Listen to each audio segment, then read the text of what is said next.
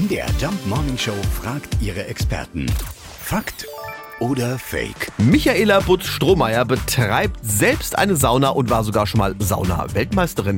Ja, wie ist es denn nun hier bei uns in Deutschland? Nackt oder mit Klamotten rein? Also in Deutschland und auch Österreich, Schweiz und Norditalien in den größeren öffentlichen Saunaanlagen oder generell in den Saunaanlagen wird komplett textilfrei sauniert, weil der Hintergrund liegt auch ein bisschen da drin, dass man halt einfach ähm, sich wohler fühlt, wenn man in keine Kleidungsstücke reinschwitzt, ja, weil man schwitzt ja natürlich in der Sauna extrem ich persönlich empfinde es als extrem unangenehm, wenn ich mit Badeanzug oder mit Bikini in der Sauna sitze. Ich fühle mich da dann eingeengt. Man fühlt sich einfach nicht so frei.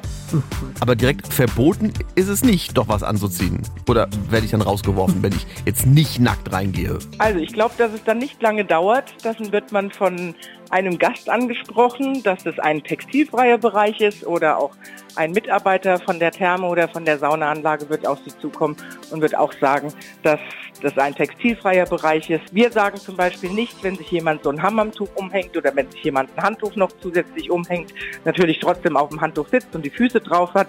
Aber es geht nicht, dass die Leute irgendwie mit Badebekleidung bei uns in die Saunaanlage reingehen. Also so ist es bei uns in Deutschland geregelt. Wenn nichts anderes dran steht, dann darf die Sauna wirklich nur komplett nackt betreten werden. Und jetzt können wir noch was klären. Hm? Weißt du, warum Sauna Sauna heißt? Na.